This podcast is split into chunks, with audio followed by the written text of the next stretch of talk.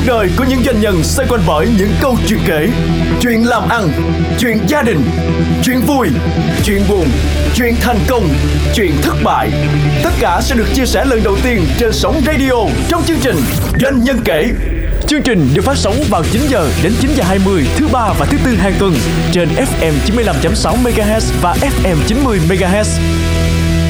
Trong tập trước về chủ đề gọi vốn, chúng ta đã nghe lời cảnh báo từ việc hùng hạp. Đã hùng thì phải hạp, nếu hùng mà không hạp thì sẽ lót đường cho nhiều chông gai trong mối quan hệ đối tác. Vậy, trong câu chuyện gọi vốn, ý nghĩa và trải nghiệm của từ hùng hạp sẽ đóng vai trò như thế nào trong quá trình phối hợp hài hòa để quản trị một doanh nghiệp đi đến thành công hãy cùng chúng tôi theo dõi tiếp câu chuyện cùng anh Nguyễn Công Hiệp một chuyên gia cố vấn trong các vấn đề gọi vốn cho doanh nghiệp vừa và nhỏ ai có thể giúp được những doanh nghiệp vừa và nhỏ trong cái việc gọi vốn dễ dàng hơn suôn sẻ hơn mạch lạc hơn Doanh nhân kể Chương trình được phát sóng trên nhịp sống Sài Gòn FM 95.6 MHz và FM 90 MHz.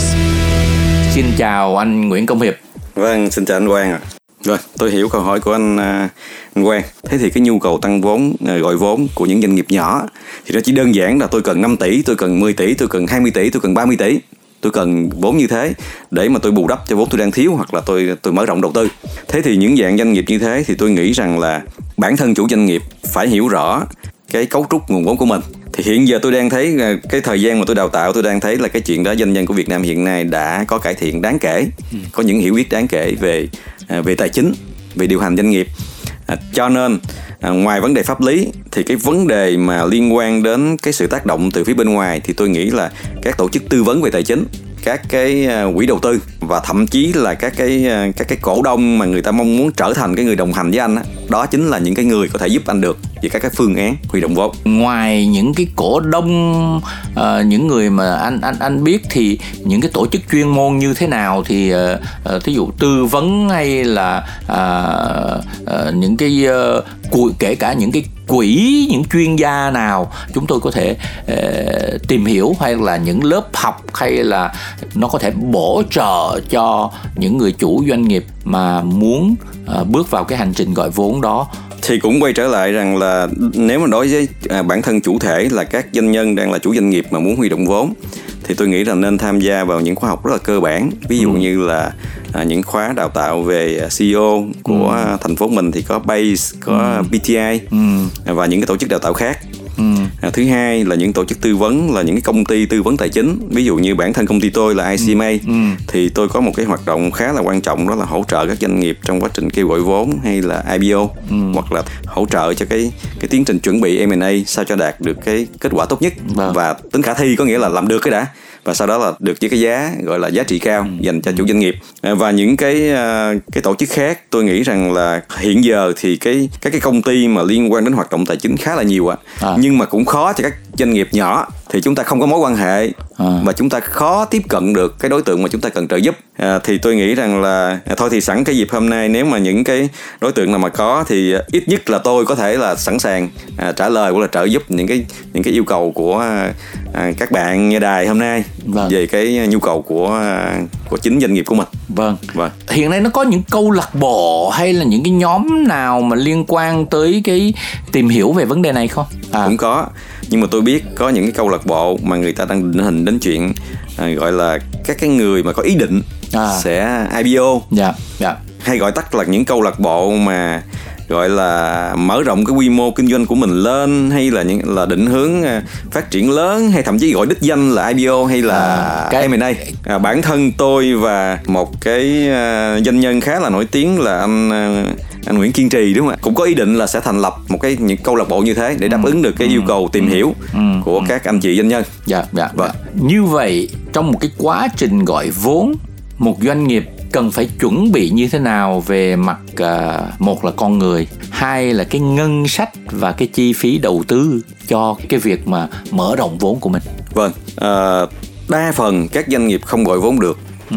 là tại vì có nhu cầu vốn nhưng mà không chuẩn bị chuẩn bị ở đây thì giống như anh quang nói à, thứ nhất là chuẩn bị về mặt nguồn lực. Thứ hai là chuẩn bị về mặt uh, thời gian và ngân sách. Trong nguồn lực thì cái người chủ doanh nghiệp cái người mà phát sinh ra cái nhu cầu gọi vốn đó là là cực kỳ quan trọng về mặt mục tiêu. Nhưng mà bên cạnh anh bên cạnh ông chủ doanh nghiệp đó thì cần phải có bộ phận hỗ trợ ít nhất là phải có người am hiểu về tài chính ừ. và kế toán. Đó là tự tự thân bên trong. Còn bên ngoài thì nên có một cái tổ chức tư vấn chuyên nghiệp về việc này thứ hai là không thể nào có chuyện gọi là tháng này tôi cần vốn, tôi muốn gọi vốn ngay trong tháng này. Không có chuyện đó à. chúng ta phải chuẩn bị và càng chuẩn bị kỹ chừng nào thì cái kết quả và tính khả thi của gọi vốn nó càng tốt chừng đó.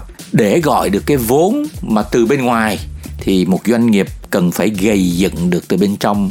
Các cái vốn bao gồm tiền bạc là hữu hình, vật chất là hữu hình và còn những cái vốn khác vô hình. Bởi vì nếu đánh giá giá trị của một doanh nghiệp trên thị trường chứng khoán đôi khi cái vốn vô hình nó lại còn lớn hơn cái vốn hữu hình. Thế thì vâng. những cái loại hình nào một doanh nghiệp trước khi gọi vốn từ bên ngoài cần phải chuẩn bị cái vốn bên trong của mình? Vâng. À, chúng ta đã nói là cái việc uh, chuẩn bị thì cực kỳ quan trọng. Dạ. vậy thì chúng chuẩn, chuẩn bị cái gì đây?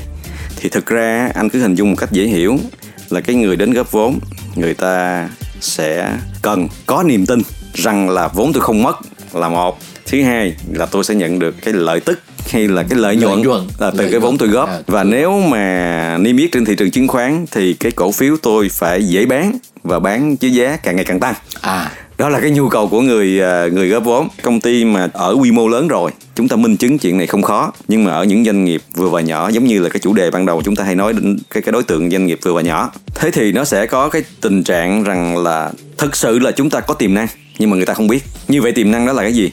Tiềm năng thông thường cái tiềm năng mà được thể hiện trên cái báo cáo tài chính trên trên những con số. Doanh thu tôi nhiều lợi nhuận tôi nhiều thì nó quá dễ hiểu. Nhưng mà cái trường hợp mà chúng ta khó khăn hơn đó là doanh thu mình chưa cao lợi nhuận mình chưa nhiều. Nhưng mà mình có tiềm năng để biến nó thành hiện thực trong tương lai. Vậy thì mình tìm cách nào để mình thể hiện cái đó ra? Hay nói khác đi là mình có một tài sản vô hình trong doanh nghiệp và mình phải có nhiệm vụ là thể hiện được cái tài sản vô hình đó cho những cái người mà chúng ta đang kêu gọi góp vốn vào. Như vậy thì cách thức thể hiện như thế nào? Thì thông thường là những cái thông tin về ý định kinh doanh về những cái uy tín mà chúng ta đã có về những cái mối quan hệ những cơ hội mà chúng ta đang có thì chúng ta phải tìm cách thể hiện nó ra. Rồi. Và cái văn bản cái tài liệu mà thể hiện tất cả những điều đó nó được gọi là bản cáo bạch cái từ mà người ta hay dùng từ chuyên môn là bản cáo bạch. Còn cái từ bình dân đó là cái gì? Đó là cái bản công bố cho mọi đối tượng biết tôi đã tôi đang có cái gì tôi đã có cái gì. Và nó là tiềm năng. Nó chưa trở thành con số trên kế toán nhưng mà nó sẽ trở thành hiện thực trong tương lai. Điều đó cực kỳ quan trọng. Nó còn những cái vốn khác mà rất khó để định hình và định giá. Thí dụ cái vốn con người. À, anh có một cái tổ chức có nhiều nhân tài có nhiều con người mà lúc nào cũng hừng hực cái nhiệt huyết và đóng góp hết mình cho công ty. Có một văn hóa mà mọi người đều hướng đến một những cái điều tích cực và cái mục tiêu của công ty chẳng hạn.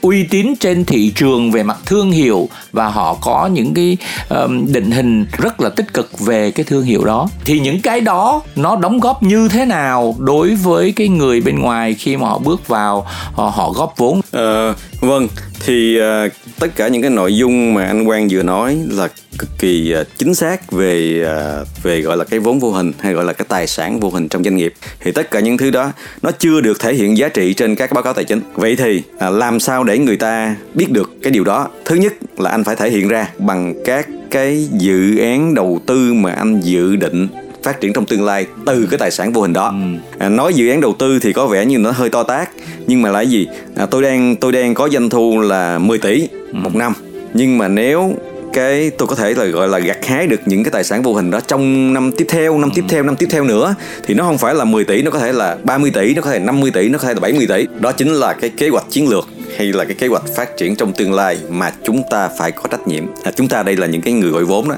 phải có trách nhiệm cho cái người mà có dự định tham gia vốn hiểu rõ. Và cái niềm tin đó nó có thể uh, được tạo nên từ hai dạng. Một cái dạng rất là cụ thể bằng con số bằng logic và một cái dạng khác nó đến từ cái thuyết phục bằng cảm xúc bằng bằng bằng những cái mà không có cân đo đong đếm được. Vâng nhưng mà thực tế cuối cùng là vẫn phải cân đo đong đếm anh à. cho nên là anh nói rằng anh có đội ngũ nhân lực tốt anh nói rằng là anh có uy tín trên thị trường. Anh nói rằng là anh có hệ thống phân phối tốt. Thì anh phải minh chứng được những cái lợi thế đó nó sẽ trở thành doanh thu trong tương lai và nó trở thành những con số. Chứ mình không thể nói định tính gọi là à, tôi sẽ tôi sẽ nhưng như thế mà này. đó vẫn là cái logic tưởng tượng thôi đúng không? Dạ vâng tất cả mọi thứ đều là tương lai mà. À. bản thân là cái người gọi vốn là cái người tham gia vốn đều nói về vấn đề tương lai. Như vậy thì khi chúng ta nói về vấn đề tương lai cả hai bên đều phải đồng thuận rằng là à cái anh nói tôi có niềm tin dạ. đó là cái vấn đề quyết định vậy thì một người chủ doanh nghiệp thường mà chuẩn bị ờ, để huy động vốn đó thì anh ta thường có những cái mối quan tâm như thế nào thì nó có nhiều à, à, nhiều dạng người nhiều à, kiểu à, lo lắng hoặc là phấn khích ừ, ừ. À, nhưng mà tự chung lại nó có những nhóm sau đây thứ nhất là có những người gọi là cứ nhìn cái mặt tích cực của cái vấn đề chúng ta đang nói. Rất lạc quan rất lạc quan. Rất lạc quan cho tới vô tư vô tư. Và và kể tới gọi là chủ quan đúng không? Vâng vâng vâng.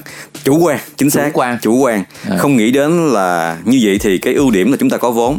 À. cái chúng ta mất là cái gì? À. thì những người này cũng rất là dễ bị suy tức là bị chủ quan chỉ nhìn ở một mặt góc tích cực mà thôi vâng. mà không không không hoặc là kể ngã ngài nói tới cái rủi ro hoặc là cái cái cái cái, cái mất mát đúng không? Vâng không nghĩ đến rủi ro và không thậm chí luôn. là nghĩ rằng là uh, mình là được một cái lợi thế là mình sẽ có vốn. Mình vẫn toàn quyền mình làm theo ý mình à, giống như trước đến giờ mình à. điều hành doanh nghiệp. Thì điều đó là nhận thức sai. À, cái thứ hai á, là lo lắng thái quá. Vâng có nghĩa rằng là ồ bây giờ không biết là cái người đến họ có ý định gì đây? À à, có thể wow. nào là họ có những cái ý định mà tiêu cực hay không à. và mình sẽ như thế này sẽ như à. thế nọ à. mà nó quá đi những cái gì có thể xảy ra thì à. đây là cái dạng ngược lại dạng thứ nhất là quá chủ quan dạng thứ à. hai là quá thận trọng à. như vậy thì à, những đối tượng còn lại là họ có những cái hiểu biết à, xác đáng hoặc là cơ bản về ừ. cái chuyện mà nhược điểm hay ưu điểm của cái phương thức là có nhiều cổ đông đến tham gia vốn vào ừ. và họ sẽ cùng đồng hành với chúng ta trong quá trình phát triển ừ. nhưng mà đó là nhận thức và lý trí còn thực tế sau cái quá trình gọi vốn thành công rồi bắt đầu là đến cái giai đoạn giống như là sống chung trong hôn nhân vậy đó anh Quang. Dạ. Thì bắt đầu là nó phát sinh ra những cái chuyện mà cái lý trí nó không thay thế được cảm xúc đúng. Ví dụ là cái chuyện đã hình dung rồi là chắc chắn người ta sẽ tham gia vào trong cái cái cái quyết định quan trọng của mình. Ừ. nhưng mà khi người ta tham gia vào thì mình vẫn cảm thấy lúc, lúc đó mới cảm đúng chưa? cảm thấy Tức bị là... hụt hẫng à, bị à. À, cảm thấy là mình à, mất đi cái quyền dạ, đúng kiểm soát đúng không? Cảm cảm, cảm giác mất mát cảm, cảm giác mất mát. thua thiệt đúng không? Vâng và thường thường cái hậu quả nếu mà người ta không kiểm soát được cái cảm xúc đó thì chuyện gì xảy ra? Cảm xúc mất mát đó chắc chắn là sẽ xảy ra cho gần phần lớn các doanh nhân mà tham gia vào cái chuyện hơn năm mươi phần trăm mà anh đang vâng, anh đang nói vâng, như tôi thế. nghĩ là cái đó là bình thường một cái cảm giác bình thường. Nhưng cái quan trọng là cái cách hành xử sau khi cảm xúc đó xuất hiện. À, vâng. à. thì tôi nghĩ là nó phụ thuộc vào cái cái gọi là các cái thỏa thuận ừ. khi mà cổ đông mới và cổ đông cũ đã ký kết với nhau ừ. như vậy thì à, tôi cảm thấy mất mát tôi cảm thấy hụt hẫng tôi cảm thấy buồn nhưng mà tôi vẫn tôn trọng các cam kết thì nó sẽ dẫn đến người ta bình tĩnh hơn ừ. sau giai đoạn đó người ta sẽ bình tĩnh hơn thậm chí người ta sẽ kinh nghiệm hơn trong những ừ. cái lần à, tiếp sau chẳng hạn ừ. à, còn cũng không loại trừ những cái trường hợp là người ta lại phá bỏ những cái quy tắc ban đầu đã thỏa thuận ừ. thì trong trường hợp này nó gọi là hậu hợp tác ừ. thì nó làm cho cái doanh nghiệp đó bị suy yếu tức là phá bỏ hết cái, thỏa thuận. cái cam kết đó thỏa thuận là cái chuyện gọi vốn đó nó bị hư à vâng có thể là gọi vốn đã thành công rồi nhưng à, cái... tức là đã có vốn thành vâng. công được hiểu là vốn đang được chuyển về hoặc đã đã chuyển đã về. chuyển về rồi. Đã chuyển về rồi. Nhưng mà cách thức hành xử sau cái giai đoạn đó thì nó, nó không, không giống cam kết. Nó nó dẫn đến cái ý định ban đầu cái mục tiêu ban đầu nó không đạt được là tại vì nó phát sinh cái mâu thuẫn trong bản thân những người góp vốn với nhau. Và anh cứ hình dung là trong giống như trong gia đình hoặc là trong tổ chức ừ. mà nội bộ lục đục thì sức thì còn đâu để mà chiến đấu ra bên ngoài. Thì đó là cái cái vấn đề cái mặt trái của cái chuyện mà người ta không tuân thủ các cam kết với những cái anh quan sát trên thị trường tại Việt Nam à, và những cái anh đã trải nghiệm thì cái tỷ lệ mà mà nó xảy ra mang tính uh, tiêu cực hoặc là không thành công sau sau cái cuộc gọi vốn sau cái cuộc hôn nhân đó thì nó nằm ở cái mức nào? À, nếu mà anh nhìn về các doanh nghiệp nhỏ của Việt Nam mình tạm gọi là hùng làm ăn ngay lúc ban đầu. Rất là nhiều doanh nghiệp Việt Nam là hiện giờ đang trên cơ sở đó nhưng mà cũng rất là nhiều doanh nghiệp hùng mà không hẹp cho nên các cổ đông không có tuân thủ theo những cái quy định nhưng mà những quy định miệng hoặc là những quy định ngầm hiểu. Yeah. không có những văn bản. Thì ở Việt Nam các đặc thù các doanh nghiệp Việt Nam cái việc đổ vỡ đó rất rất nhiều. Sau đó đến giai đoạn mà có những quy tắc có những cái cam kết thực hiện bằng văn bản trong các cái cuộc gọi vốn đó. Nhưng mà cái việc tuân thủ à, theo đánh giá của tôi cái việc tuân thủ của người Việt Nam thì nói chung là chưa được quen lắm đây là một cái đặc Là tính thấp. mà vâng tôi nghĩ là à, chúng ta phải làm quen dần với chuyện này. Về mặt cảm xúc doanh nhân mà đang trong cái quá trình tìm gọi vốn thì họ cần phải cần phải chuẩn bị như thế nào để mà họ có thể làm quen với cái chuyện mà như anh nói? Về mặt nhận thức thì họ phải hiểu rõ ưu nhược điểm của phương thức gọi vốn này như thế nào đó là về mặt nhận hiểu, thức. hiểu, hiểu rõ cái được cái mất. Vâng, cái là được, cái làm mất. làm rõ cái được tôi sẽ được gì sau cái cuộc gọi vốn này. Vâng. tôi sẽ mất gì tức là đôi khi có thể viết ra rất rõ ràng đúng không? À, Vâng. thực tế nó xảy ra làm sao mà mà mà, mà, mà... chắc chắn không? Chắc chắn. Cuối cùng người ta vẫn quay trở lại. Cái nền tảng hay là cái nguyên lý mà chúng ta giải quyết các cái bất đồng Ừ, đúng. nó vẫn là chi tiết rồi. Nhưng mà có những cái thứ mà nó không có được chi tiết thì vẫn phải trên cơ sở niềm tin và mục tiêu ban đầu cho nên cái vấn đề mà chúng ta lựa chọn đối tác hay là đối tác lựa chọn chúng ta thì ngoài tất cả những vấn đề pháp lý ha, vấn đề được được văn bản hóa à, được hành chính hóa nó rồi á nếu chúng ta có nghi ngờ về đối tác này thì ngay từ ban đầu chúng ta nên xem xét lại quyết định đầu tư vốn hoặc là nhận đầu tư vốn có cái phương thức nào mà có thể gọi là trước khi ra trận thì tôi phải được huấn luyện rồi tôi phải được uh, chuẩn bị rồi tôi phải được uh, gọi là dợt thử uh, để mà uh, đến khi đến khi tôi ra trận một phát là tôi cũng đã uh, rõ mường tượng được từ uh, từ thực tế và kể cả chuẩn bị cảm xúc có cái cái phương thức nào như thế không? À, tôi nghĩ rằng là cái nền kinh tế Việt Nam đã trải qua khá là nhiều năm áp dụng các cái phương thức hiện đại này rồi. Cho nên là khá nhiều doanh nhân đã có kinh nghiệm trong chuyện này. Cho nên là các cái hình thức câu lạc bộ sự chia sẻ sự học hỏi hết sức cần thiết và tôi nghĩ rằng là cái người có ý định trong chuyện này thì nên tìm những cái môi trường đó để mình chuẩn bị giống như anh Quang nói. Giống như là nghe cái uh, radio hay podcast này cũng là một hình thức chuẩn bị uh, để hiểu nó là như thế nào đúng Vâng, không bước đầu coi như là những, bước đầu những cái bước đầu. chuẩn bị bước Dạ. đầu. Trong một cái quá trình hỗ trợ doanh nghiệp góp vốn thì anh thấy rằng là cái sự lo sợ nào là cái sự sự lo sợ lo lắng nổi cộm lên? Rồi, người ta sợ nhất là có người vào ờ, gọi là chiếm hay là là giành lấy doanh nghiệp của mình. Đó là nỗi sợ đầu tiên, theo như ý kiến chủ quan của tôi. vâng À, vấn đề thứ hai á, là họ nghĩ rằng là mình bắt đầu mất quyền cái chữ chi phối thì nó có vẻ hơi hơi hàng lâm chút Vâng, vâng. Dạ.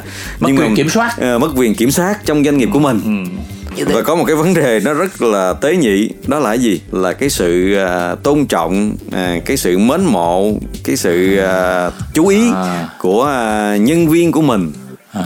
nó cũng bị chia sẻ đó là vấn đề cảm xúc nó không phải là không phải là vấn đề tiền bạc À. như vậy thì những cái nỗi sợ đó thậm chí có những nỗi sợ rất là vô hình và vô lý nó làm cho người ta người ta trùng chân và người ta cảm thấy rằng là thôi giờ khó khó chứ nhưng mà không nên không còn ai nghe mình không còn ai chú ý tới mình nữa Vâng. và cái cái trải nghiệm của anh về vấn đề này như thế nào hoàn toàn như thế anh thậm chí là thời gian còn dài hơn và những cái cảm xúc mà mất mát đó nó còn lớn hơn Nếu vậy thì qua hơn 20 năm làm việc với các doanh nghiệp à, trên nhiều cái góc độ khác nhau từ là CEO, giám đốc tài chính, kiểm toán, bây Tư giờ vấn tài là, chính, dạ. là, là là tư vấn về vấn đề góp vốn, gọi vốn. Thì cái bài học đúc kết của anh qua góc nhìn một cái nhà tư vấn chuyên về phát triển vốn cho doanh nghiệp thì thì thì anh có cái đúc kết nào? Ờ, thứ nhất là các doanh nhân nên à, có một cái nền tảng cơ bản một cái sự nhận thức cơ bản về cái à, vấn đề vốn à, gọi vốn trong doanh nghiệp à, bằng cách là tham gia các khóa đào tạo hoặc là các câu lạc bộ Dạ. mà mình có thể tham gia à, thứ hai là chúng ta phải xác định rất là rõ cái mục tiêu mà chúng ta sẽ thực hiện khi chúng ta kêu gọi vốn. À, cái vấn đề thứ ba là chúng ta phải nhận thức ưu nhược điểm của các cái hình thức gọi vốn khác nhau để chúng ta chọn lựa cái hình thức gọi vốn phù hợp. Tại vì mỗi loại nó sẽ có ưu nhược điểm khác nhau. Vâng. thứ ba là phải chuẩn bị thật là kỹ và phải có thời gian. Chúng ta lựa chọn cái hình thức IPO tôi nghĩ rằng là không dưới 2 năm. Vâng, chuẩn bị không Vâng, dưới 2 năm. không dưới 2 năm thậm chí có những doanh nghiệp người ta không IPO được luôn anh không vượt qua được cái cái điều kiện của ủy ban chứng khoán. Nếu doanh nghiệp không rơi vào tình trạng gọi là không thể À. thì tôi nghĩ rằng là 2 đến 5 năm. 5 vâng. năm là cũng là dài để mà chuẩn bị cái con đường đó. Vâng. Ngoại trừ một số các doanh nghiệp ngay từ lúc sinh ra là người ta đã, đã có ý định chuẩn bị à. rồi vâng. Thì nó ngắn hơn là 2 năm. Trong cái quá trình phát triển bây giờ mình bắt đầu chuẩn bị thì tôi nghĩ là 2 năm là là thời gian cần thiết. Doanh nhân kể Chương trình được phát sóng trên nhịp sóng Sài Gòn FM 95.6 MHz và FM 90 MHz. Cảm ơn anh Nguyễn Công Hiệp về một buổi uh, trò chuyện rất là nhiều thông tin bổ ích uh, với một chủ đề mà đang được nhiều doanh nhân quan tâm những thông tin những chia sẻ những câu chuyện đã được kể rất hy vọng sẽ gợi mở phần nào và tạo động lực cho cái việc mà tìm vốn trong tương lai và phát triển của doanh nghiệp kính thưa quý vị khán thính giả, qua cuộc trò chuyện ngày hôm nay, chúng tôi tin rằng sẽ mở ra cho chúng ta những thông tin và hiểu biết mới cho những doanh nhân đang có nhu cầu gọi vốn hoặc là tìm hiểu các vấn đề này rất mong được nghe những phản hồi, những câu hỏi cho những đề tài mà thính giả mong muốn được nghe Xin chào và hẹn gặp lại trong chương trình kỳ tới. Cuộc đời của những doanh nhân xoay quanh bởi những câu chuyện kể, chuyện làm ăn, chuyện gia đình, chuyện vui, chuyện buồn, chuyện thành công, chuyện thất bại. Tất cả sẽ được chia sẻ lần đầu tiên trên sóng radio trong chương trình Doanh nhân kể. Chương trình được phát sóng vào 9 giờ đến 9 giờ 20 thứ ba và thứ tư hàng tuần trên FM 95.6 MHz và FM 90 MHz.